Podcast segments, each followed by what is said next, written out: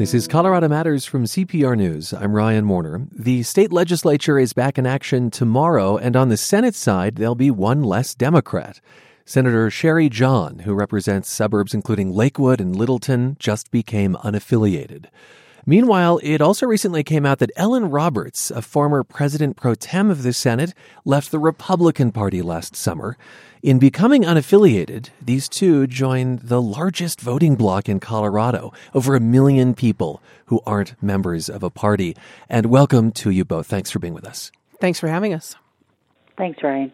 Senator Jahn, in announcing your decision, you said, I didn't change, the system changed. What do you mean by that? Well, I started in the House in 2001 was my first session and you know, we just had a tendency to really pull together to work together on some really tough issues. Um, you know, we had Ref C and it was very bipartisan. This had to do with state spending, mm-hmm. Tabor. That's correct. That's correct. Hugely controversial and yet there was common ground found, you say. And the common ground was found because it was important to get it done for the state of Colorado. Um, it was not based upon you know, making one side look good or the other side look look bad or vice versa. It was literally focusing on policy. And what I found, you know, over the last few years, especially the last, you know, three to four years, there seems to be a lot more um, focus on what party should be in control, not what policies we should really look at and get solved for the uh, people in the state of Colorado. Is there an issue that you think illustrates that, or a nut the state hasn't been able to crack because of it? Well, I think transportation is a perfect, uh, perfect example, and I know um, my good friend Senator Roberts can tell you a lot about that. Being in one of the rural areas, um, every the focus seems to always be on the Denver area. We have a lot of rural areas that are hurting desperately in the in the transportation arena, and we need to get together and haven't been able to do that. Uh, Ellen, what tipped you over the edge to drop your Republican affiliation? Well, these days I'm uh, back home and I'm in the private sector and I'm working on policies, uh, natural resources policies. So mostly forest health and water issues. And I really didn't want partisan politics to be part of my world and that the people I work with didn't first think of me as a Republican but instead is more of a problem solver on some of these tough issues. Uh, that's interesting. You can't both be a Republican and a problem solver, or at least that that that uh, um, doesn't project. What what do you mean by that? Well, I think when people hear you belong to a party, they immediately put a matrix of assumptions on you and where you're coming from in terms of how you approach a problem the value of being unaffiliated is having more freedom, not being as confined by what are perceived either by others or party platforms in terms of your immediate go to stance.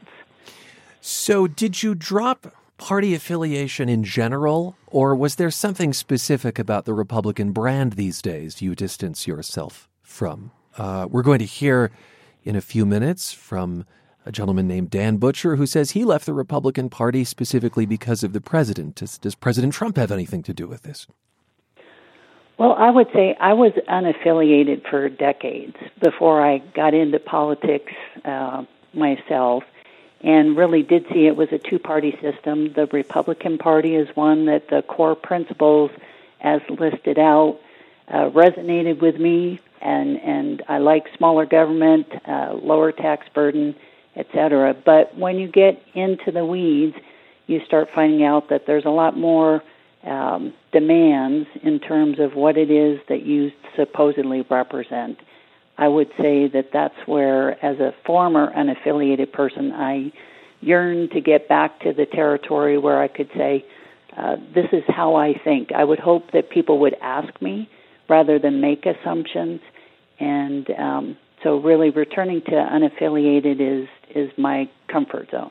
Was there something uh, in the Republican platform, perhaps, or uh, assumptions people made about you policy wise that you're you're grateful to distance yourself from? Well, sure. And I even when I was in office, there were many times that I was told that I was not following the party line. Give me an example. well, uh, some of the social issues, uh, in particular, um, I believe in limited government, so I really thought that's kind of more where I would belong uh, on the social issues. And it's not really the turn that the party took, but um, you know that's that's the I think the juggernaut that Senator Jahn and myself and others at the Capitol would struggle with is to what point are you okay?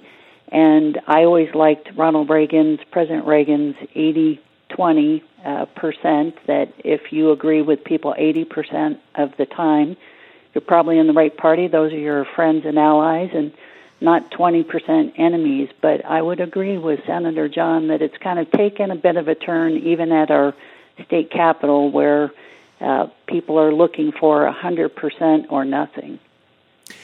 Senator Jahn, you are term limited, so this is your last year in the Senate. You do hope to caucus with the Democrats. Uh, with your switch, there are 16 Democrats and 18 Republicans in the Colorado Senate. So the, the margins are tighter there, certainly, than in the Colorado House. Uh, you said in your announcement on Facebook the system is terribly broken. Um, isn't it easier, though, to fix a party from the inside as opposed to leaving it? If you think there's a problem with the Democratic Party, why not stay? Well, I have to tell you, I've tried to do that now for about 15 years. Um, I am just really moderate. I'm a business owner, and so I have a different perspective on um, finances and some of those issues than some of my colleagues do. Uh, when you're actually running a business, um, it's a little bit different than you know trying to just say what policies you think should work. Um, some of those policies just don't work. Um, and I am going to caucus by myself. I'm not joining a caucus. I'm not taking sides either way. And so I'll just remain independent on my own. So one picture is uh, some um, unforgiving party leader sort of whipping you about. You know, get in line. Uh, you're deviating from the plan. Is that what happened? What What did the discomfort look like day in and day out that you're trying to get away from? Let's be a bit more specific. Well, I think Ellen spelled it out very, very well.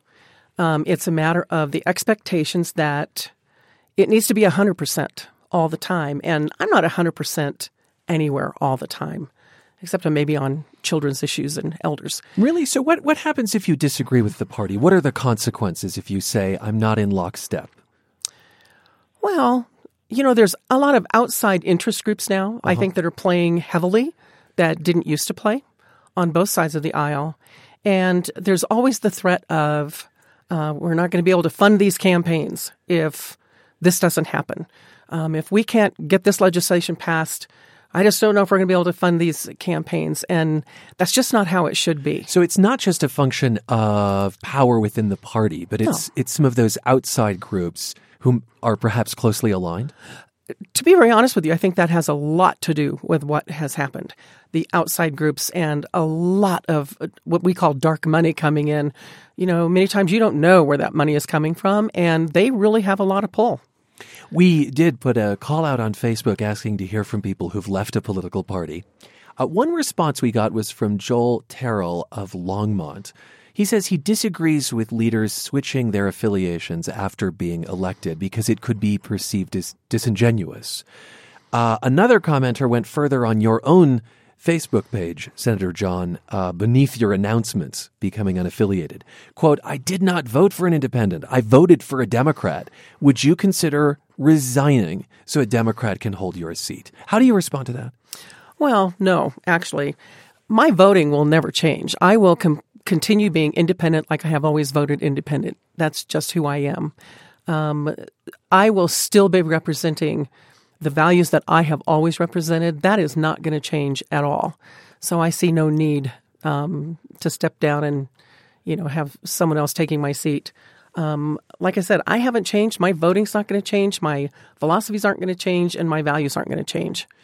Ellen Roberts, would you have made this decision, uh, hypothetically, obviously, when you were still in office? Um, or do you think it's just a, a totally different proposition?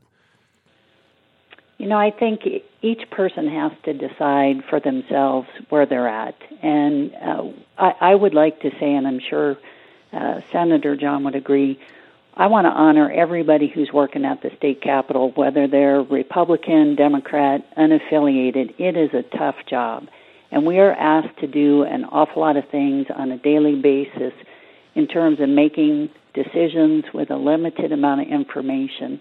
And so those who choose to be in a party, I say have at it. That that works for them. But there is a tipping point for some of us who are not comfortable in what I felt was confining. Um, but while I was in office, I was willing to uh, work with that. To your point earlier, can you uh, make change from within the party? I think a lot of us who are now unaffiliated thought that would be the case, but it hasn't really opened up in that way. So for me, it fits better today to be unaffiliated. Do you have a sense of how many colleagues secretly want to do what you did? I wish I did, but I have to tell you, the very interesting thing is over the years, I cannot tell you how many times a colleague would come to me and say, I wish I had your strength and your guts to, to vote how you just voted on that because you're absolutely right, but I just can't go there. Um, it would make this entity or that person or whatever angry. And so I have to tell you, I think there's a lot of people that wish that, you know, that sometimes wish that they would have a little more independent voice. And I'm hoping that actually maybe I can help to give strength to those to speak up when they need to speak up. Because we represent everyone. We are not elected just to re- represent one party. I want to push back on the, the culture that you portray at the state capitol, um, one in which party is placed over policy. Don't we have proof every year that's not the case with the passage of the budget, which has to be bipartisan? Don't we have proof in the extra money that was found for transportation in the last session? Isn't it less dysfunctional than you're painting, Senator Jahn? Well, I'm not saying the whole thing is dysfunctional.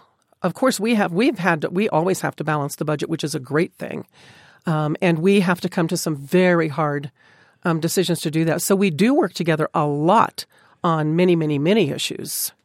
Um, it is not completely dysfunctional, and that's not what I'm por- trying to portray.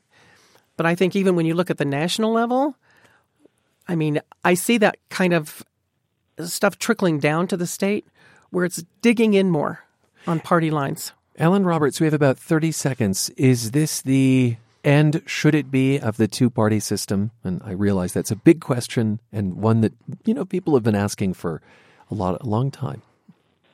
I think it's a great question. I'd love to see in the future. Um, I hope it opens up the conversations. We've got some big challenges, both at the state and national level, but same old, same old isn't working. So, how do we inject new thought, new ideas, and new people? Uh, this may be part of it. I'll say there's an organization in Colorado. It was once called the Centrist Project, now known as Unite Colorado. And uh, just today, they're announcing a slate of four candidates uh, one running for state Senate, three running for state House that uh, are unaffiliated, and their idea is to get more centrists, more unaffiliated folks into government. Uh, thanks to you both, we heard from Ellen Roberts of Durango, former president pro tem of the Senate, and State Senator Cheri Jahn, who represents parts of Lakewood and Wheat Ridge. They both recently left their parties and became unaffiliated. And in light of their decisions, indeed, we asked on the CPR News Facebook page why people leave parties. Here's some of what we heard. Giselle Panzi of Durango was a lifelong Democrat and became unaffiliated around the inauguration. A lot of the power now is in the middle, in the people who are able to forge compromise and to negotiate. You know, if you're coming from a rigid position, there's not a lot of wiggle room. Sean Hagemeister of Greeley switched from Democrat to Libertarian. I guess I view it as a like a teeter totter and the parties are moving out further on the plank as they can to get leverage to tilt it in their favor. And I'm kind of standing in the pivot point as they move further away from where I am. And Dan Butcher says he left the GOP after Trump accepted the nomination. He became a libertarian, but found that wasn't a good match either, so now he's unaffiliated and says he feels homeless. I mean, I, we always grew up a political family that participated you know, went to rallies, went to protests, went to every caucus, meetings. I feel lost having nothing now. I don't, there are no independent voter meetings that I'm aware of. So let's help him out. If there are places unaffiliated voters find community, let us know. Does unaffiliated have to mean unconnected? Email news at cpr.org.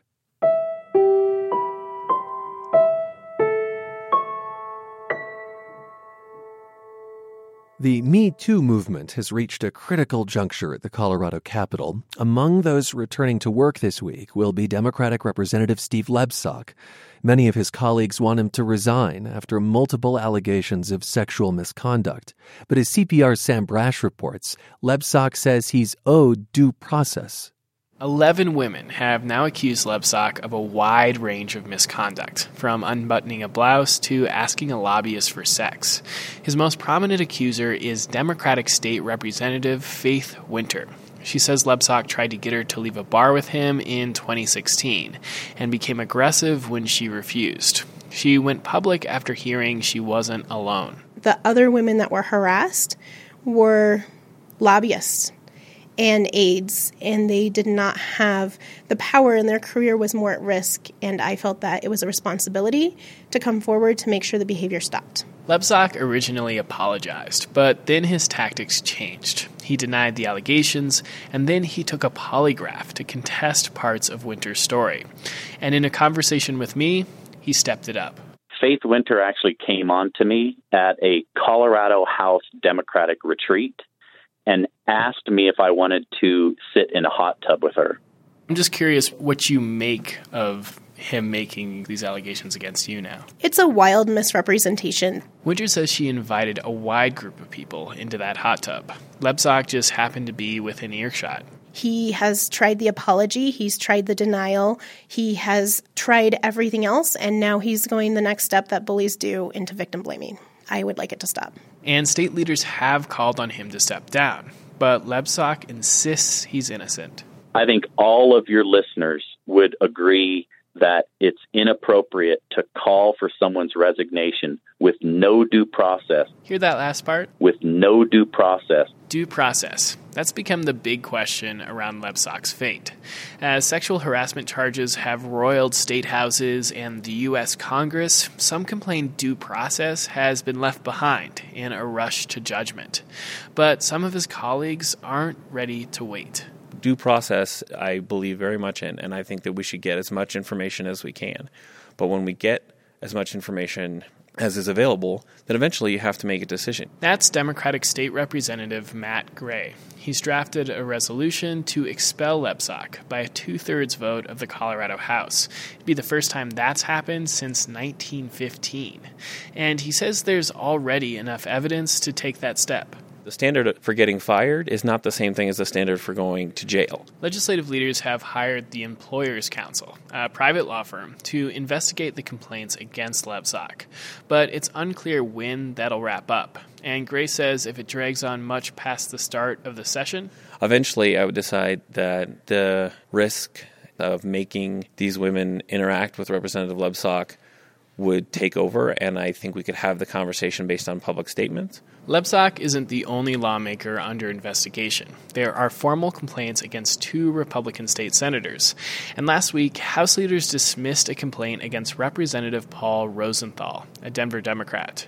Maya Raghu is the director of workplace equality at the National Women's Law Center. She says resolutions to sexual harassment cases take time. There does need to be a process, and it needs to be a fair process with consistently applied principles. And she says part of that is a transparent timeline for any investigation. It gives clarity to whoever made the complaint and the accused. And it also ensures that the process keeps moving forward and that it isn't delayed because someone just doesn't want to make a decision and is putting off trying to hold someone accountable. Democratic House Majority Leader KC Becker says that's not the case with Lebsock. The investigation is ongoing. It will not be wrapped up before the start of the session. I hope it will be wrapped up within the next couple of weeks. And that's good enough for Lebsock's main accuser, Representative Winter. She says any move to expel him should wait until the investigation concludes.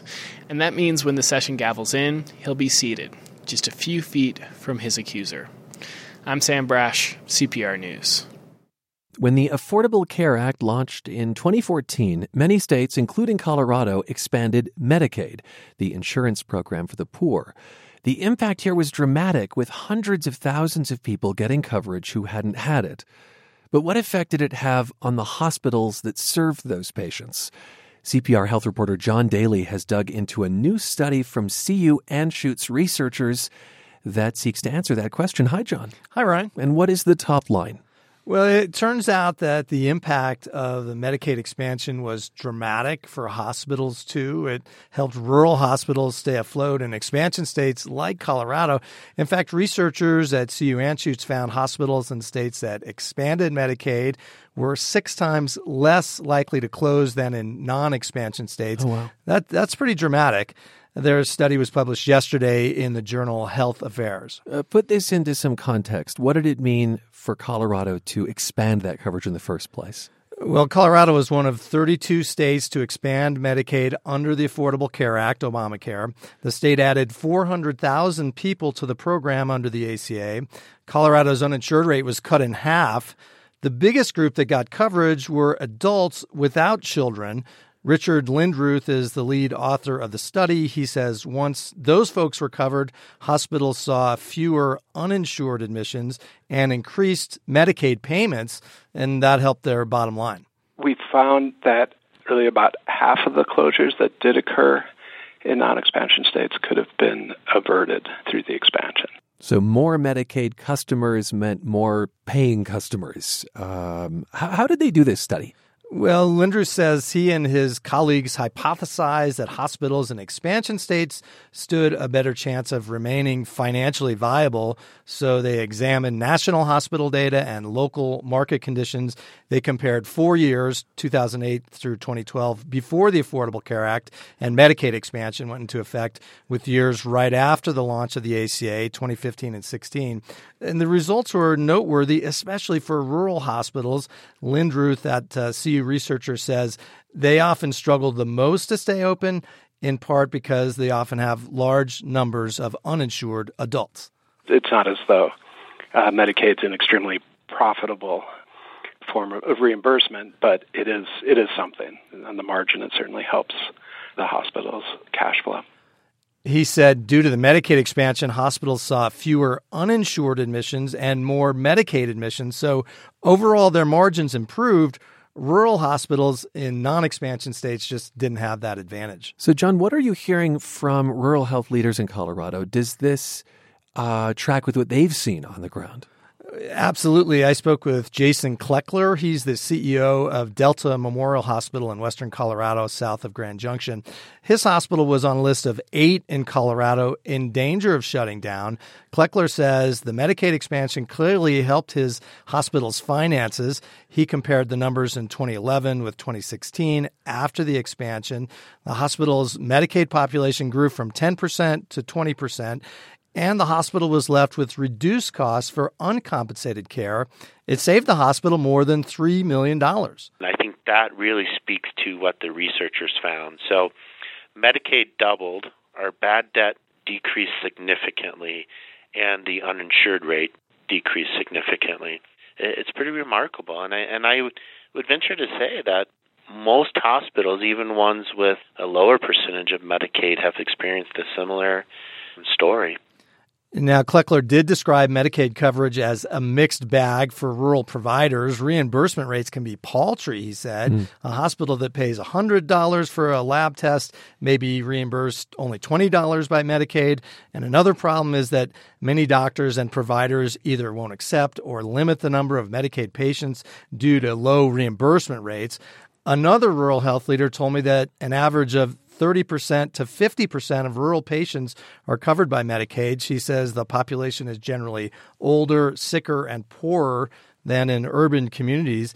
And the State Hospital Association said other factors like the strong economy have helped hospitals, but they say the importance of Medicaid expansion in our state cannot be understated. I am speaking with CPR's health reporter, John Daley. Um, John, we should note that the Medicaid expansion comes at a financial cost, of course, in the billions of dollars.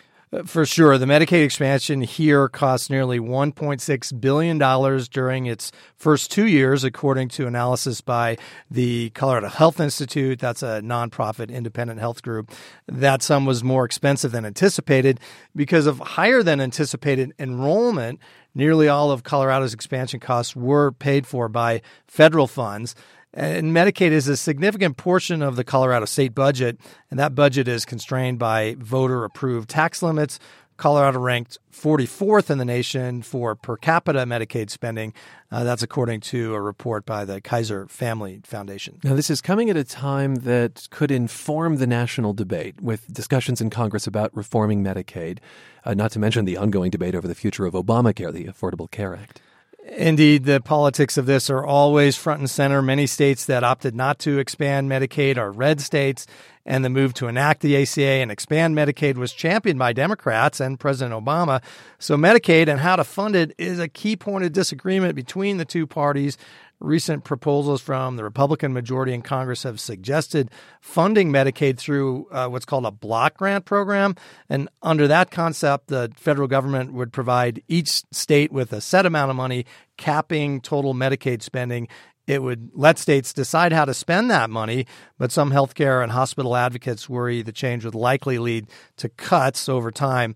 And, and rural counties are generally Republican country, and the hospitals in those counties could suffer the most if we see deep Medicaid cuts. And of course, rural hospitals are chronically under financial threat. Oh yeah, that that's absolutely true. The National Rural Health Association has identified nearly 700 hospitals nationally that are at risk of going under. That's a third of the nation's rural hospitals. Well, thanks, John. You bet. John Daley covers the health beat here at CPR News. Now, the story of a wolf that became a legend and a pawn. Journalist Nate Blakeslee chronicles the life of a wolf in the Rockies and the forces that shape her destiny, both natural and human forces. Blakeslee's new book is American Wolf, a true story of survival and obsession in the West. It's set largely in Yellowstone National Park.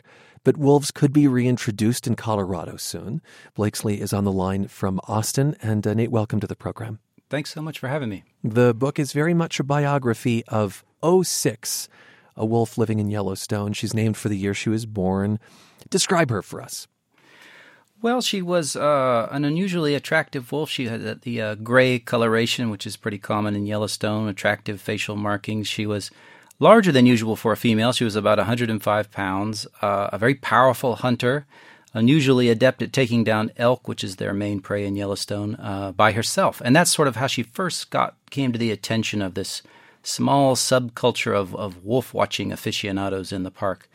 But really, the reason she became famous is that she was the easiest wolf to spot in the park at a time when social media was just exploding. And so, more casual visitors to the park, just tourists, would happen to be in the right place, right time. They would see her, they would take some pictures of video, post it online, and her legend just sort of grew. Hmm. And she was an alpha, right? Right. That means that she was the breeding female in the pack. Every pack is basically a family. You have the breeding male and female, known as the alpha male and female. Um, and so she, the visitors were there and sort of saw this amazing adventure story that was her life, uh, sort of from the very beginning. And it was a great story. She she left her natal pack, as all wolves have to do, in order to to form a, a pack of their own and find a territory of their own.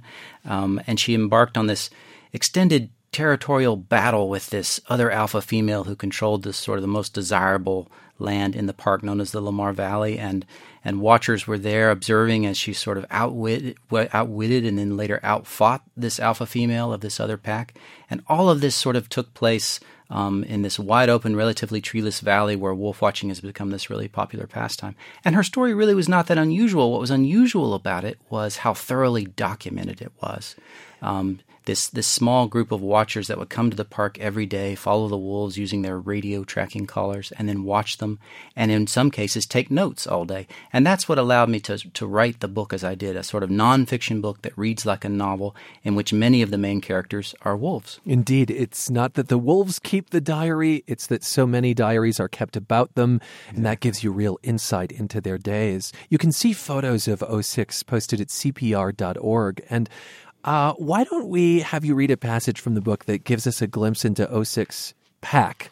uh, including two male wolves known by their ID numbers as well. Okay, yeah, this, this is a, a scene in which she has established her first litter, and the den happened to be perfectly visible from the campground road. And as you mentioned, the other two wolves you'll hear mentioned are her mate, 755, and his brother, 754. Situated high on the mountainside, the den had a clear view of the flats of Slough Creek far below, as well as the Lamar River where it exited Lamar Canyon, and, beyond, a long arm of Specimen Ridge. One morning, as the pups were playing on a fallen log, and 754 and 755 were bedded nearby, 06 walked to the center of the bowl and sat in a field of luxurious grass, surveying the mountainside that dropped away below her. Suddenly she threw her muzzle into the air and howled. The two males roused themselves and trotted to, trotted to her side to join in. The pups scampered over, confused and startled, looking everywhere for the danger that had prompted their mother to sound this alarm. But there was no danger. There was just warm sunshine and soft grass and the bounty of an enormous territory that belonged only to them. They tilted their tiny heads back and added their voices to the chorus. Hmm. Um, it's so interesting to have a main character who's not human that you can't actually communicate with. Um, does that does that make her to some extent unattainable? Uh, maybe easier to to side with or fall in love with. well, it was certainly challenging as a journalist to to try to make her a character in a story, and that's partly what was so exciting to me about this story. Um, the reason it was possible was very early on in the reporting. Um, a woman, a retired school teacher named Laurie Lyman, who lives near the park and comes almost every day and takes notes every day, gave me this treasure trove of material 2,400 pages, three years worth of daily observations of 06 and her pack, and I and I read through it and I saw the outlines of this amazing adventure story. Um, and it was possible. I hadn't realized this uh, at the time, but it was possible to get to know individual wolves, to get to know their personalities, their habits, you know, the, their their strengths and weaknesses, uh, and to have them actually be characters with whom you can identify and, and sympathize uh, in the story. And by the way, not every wolf in the story is sympathetic. You know, some of them have personalities that you don't sympathize with. Mm. Well, some background here wild wolves were systematically exterminated and pretty much gone from the lower 48 by the 1920s. And in the mid 1990s, wildlife managers brought wild wolves from Canada and then reintroduced them into Yellowstone. 06 was a descendant of those wolves. Uh, and indeed, you write that this was an amazing opportunity for wildlife researchers to observe wolf behavior. Among them is Rick McIntyre, who also keeps very fastidious field notes. Um, and what did you learn about the day in the life of a wolf? Because these notes give you a sense of, of her kills, her fights for territory. Is it is it an interesting day? Is it a busy day? well, if you're lucky, it is. You know, wolves, like your dogs, will tend to spend most of the day sleeping. And so the watcher's strategy is to get out there right before dawn when the wolves are still active. Um, and then watch them as much as they can until the wolves sort of bed down, and then watch them again in the evening when they become more active. But when they are awake, wolves spend most of their time running that is sort of the defining characteristic of wolves. It's what makes them such stunning animals, such amazing predators, is their stamina. They will routinely run 20 miles in a day. You, you watch them through these spotting scopes, these powerful telescopes. You never actually get that close to the wolves, but you can see them really well through these scopes. And it looks like they're just trotting. And then you look up and you see the size of the landscape that they're moving across. Routinely move 20 miles in a day. They can run 40 miles in a day if they need to. They spend most of that time either checking the boundaries of their territory. Every part of Yellowstone is held by one pack or another, and they're fiercely territorial. Or sort of taking inventory of the various herds of elk, which is their main prey in the park. And they will kill usually an elk every three or four days. Um, and that was something that had rarely been witnessed before reintroduction into Yellowstone. Um, but now it's something that's seen on a regular basis. And if you're lucky enough uh, as a visitor, you might see it yourself. I want to be very clear that you do not write this book purely from the uh, perspective of those who love and adore the wolves. Um, and, and we'll get to the debate over wolves and their reintroduction in just a bit. Uh, but I, ha- I have the sense that wolf advocates are really trying to paint the animal as not the big bag, big bag wolf, e- even though they engage in some pretty bad behavior, as you document in the book. Right. Well, I think that you mentioned Rick McIntyre. He's sort of he works for the Park Service. He's sort of the wolf guru there. He's the one that helps visitors find wolves and tells them what they're seeing. He's this amazing font of wolf folklore in the park. And I think what he feels like he's working against is hundreds or actually thousands of years of sort of misinformation about wolves. Wolves have been so thoroughly demonized for so long, um, essentially as long as people have tried to raise livestock, because wolves were the main obstacle to all these early sort of pastoral civilizations that began to raise sheep, goat, uh, and cattle. Wolves were once the most widely distributed land mammal on the planet, found almost everywhere in the northern hemisphere. Oh, wow. And today, Homo sapiens is that most widely distributed animal, and it's no coincidence. Everywhere that human civilization has flourished, wolves have sort of been pushed to the margins. And as you mentioned earlier, in North America, almost entirely eliminated. They were once found all the way from the Arctic Circle down to Mexico City. Uh, by the late 19th century, you could find them pretty much only up in uh, the northern part of Michigan, upper Wisconsin, upper Minnesota. Everywhere else, they had been wiped out by fur trappers or by uh, cattle ranchers protecting livestock. I want to say that um, my words bad behavior there uh, are probably out of line. A wolf behaves as a wolf behaves. It's it's up to the outside folks to to judge whether it's bad or good behavior. Not not up to me by any means. What effect, Nate? Uh, did the reintroduction of wolves have on Yellowstone's ecosystem? This is an important question for Coloradans uh, because it's possible that there might be a, a reintroduction program here. Yeah, well, the the the reason wolves had to be brought back to Yellowstone is that the ecosystem was essentially broken. Even though Yellowstone is the crown jewel of, of the national park system in the United States, uh, it was not a healthy ecosystem. Wolves had been gone. By the time they were brought back in the mid 90s, they had been gone for about 70 years. And the result was just this explosion in the elk population um, because there was no longer any predator around to keep them in check. Um, and the habitat began to degrade. And park rangers saw this as early as the 1940s. And what they were forced to do uh, was to cull the elk population. They would round up thousands of them, usually in the winter when there were few visitors around, and, and shoot them, basically replacing wolves with rifles. And the idea that bringing wolves back would be sort of a more holistic solution to that problem had been around for decades. But it was controversial, and they didn't get it done until the mid 90s. Now, when they did finally get it done, it was an enormous success. Wolves spread throughout the park and then beyond the park's borders throughout much of their former range in the northern Rockies, and the effect you saw on the park was exactly as predicted. The elk population came down, and more importantly, elk started behaving more like wild animals. They stopped congregating in these river valleys where they were over browsing on willow and aspen and damaging the trout streams. And when the willow came back, you had food for the beavers who came back, which of course improves the riparian ecology. And then some more unexpected changes happened too. There were far too many coyotes in the park because they had no canine competition. And when the wolves came back, the coyote population plummeted. And one of the things they saw as a result was a rebound in the pronghorn population because coyotes were eating a lot of baby pronghorns.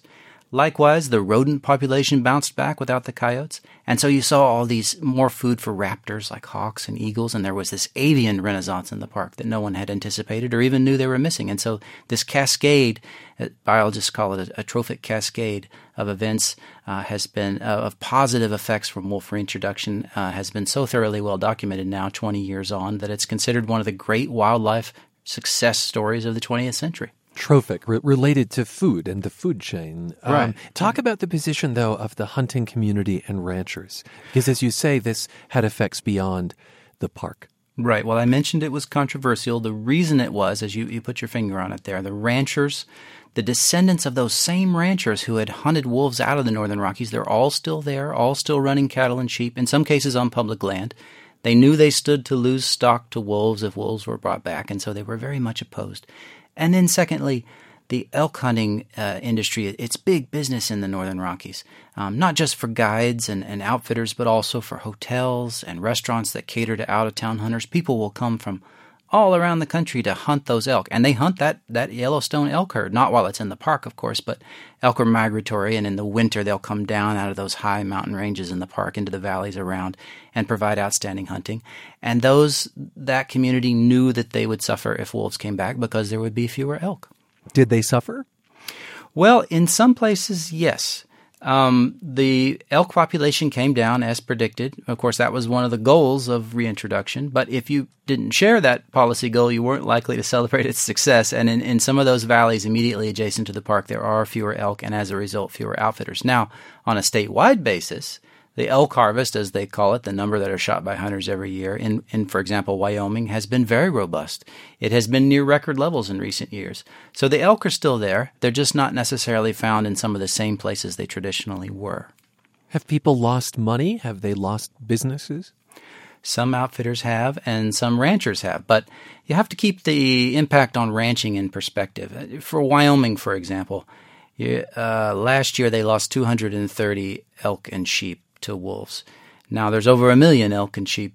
Uh, I'm sorry, wo- um, cattle and sheep in in the state of Wyoming. And just to put that number 230 in perspective, tens of thousands are lost every year to bad weather, to diseases.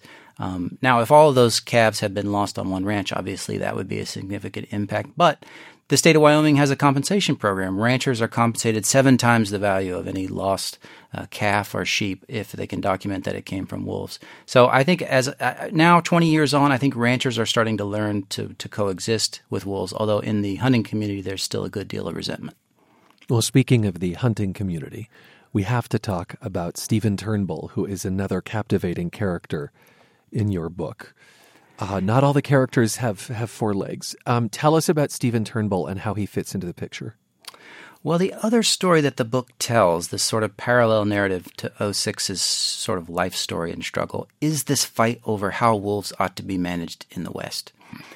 And it went on uh, for 20 years, and it did culminate finally in wolves being taken off the endangered species list and their management being returned to the various states around Yellowstone all of which eventually instituted hunting seasons for wolves. And during that very first hunting season in Wyoming, in generations, one of the very first wolves killed, sadly, was 06. She, like all the packs in the park, she briefly led her pack out of the park just for a short time. It's a common thing, although they, they spend most of their time in the park. And on one of those excursions, happened to be during hunting season, and she was shot east of the park in this area known as Crandall. Now, nobody knew the identity of the hunter. Um, he wisely kept his name out of the papers, or he would have been, you know, the the Cecil the Lion dentist from Minnesota. Um, but uh, that, that is to say, uh, the subject of scorn globally. Exactly, because he he shot her in one of the most remote places in the lower 48 and by the next day 24 hours later it was in the new york times and then it was around the world you know world's most famous wolf shot near yellowstone um, and for him it was this unbelievably surreal experience to read about what he had done um, but by the time I caught up with him, which was about a year after this incident, he had changed his mind and he was ready to talk.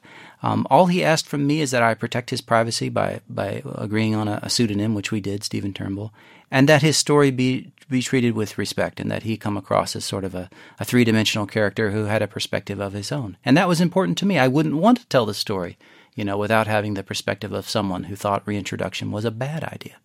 How did Stephen Turnbull, again, this is uh, a changed name, how did he feel about having killed such a famous animal?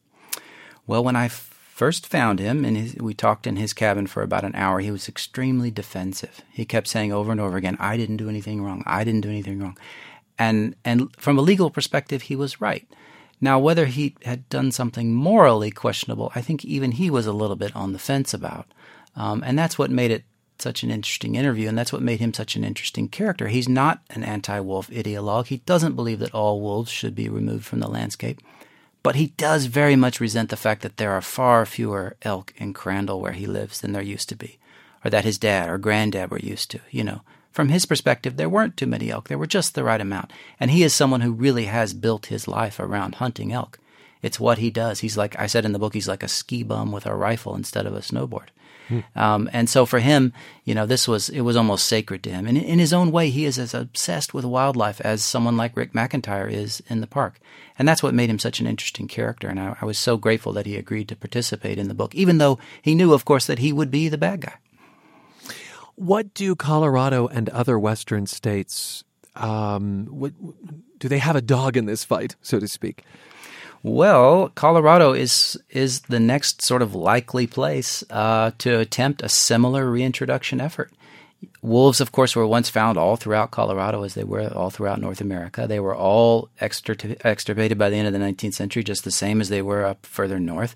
Um, you have this huge expanse of, of, public land in the western part of the state, which, of course, you would need if you were going to try this sort of landscape scale reintroduction. And you have an overabundance of elk and deer, so you have this sort of motive, the rationale for reintroducing. Now, whether or not you're going to have that same sort of political fight that we saw in the Northern Rockies, I guess remains to be seen.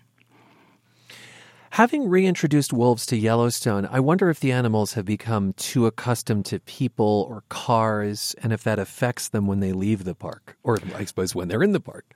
Yeah, well, I think that's a fair question. I, they there, it's certainly the case that wolves that live in the Lamar Valley, which is that most popular area for wolf watching, have become tolerant of people. Now, that doesn't mean they, they approach people; they don't but they view people, say, a, a quarter, half mile away as a, not a threat. And so when they leave the park, and this is the behavior that Turnbull described to me the day that he shot 06, they are very naive about people and about hunting. Um, and so the question arises is it fair chase, which is to say, is it ethical to hunt a wolf that's tolerant of people? Um, I think a lot of people would say no. Now the question becomes, what is the policy solution to that? Do you do you create a buffer around the park during which no hunting in, is allowed? And that's a would be a very controversial uh, uh, measure for congressmen, Western congressmen, um, and that's something I don't think we've quite come to terms with uh, from a policy perspective. We have about a minute. Um, when you met Turnbull uh, at his cabin, not too far from Yellowstone, he had 06's fur um, did you touch it? He did have her pelt. I didn't pelt, expect that yeah. he would. Uh, he was fairly secretive when we first met, but after about an hour, he said, "Would you like to see it?" And I didn't realize that he was referring to her pelt. But he went back in the back of his cabin and he brought it out. Um, and this is after I had spent a couple of months talking to people in the park about 06, about what they had seen her do, about her, this amazing adventure story that was her life. Very quickly um, here, Nate. Yeah, and I'm, I'm, I will not lie to you. It was upsetting. It was upsetting to see her sort of hanging on a tack on the side of his cabin. Um, and but that's what made this story so rich. I think the fact that he and I were both looking at the same object and having these diametrically opposed reactions to it.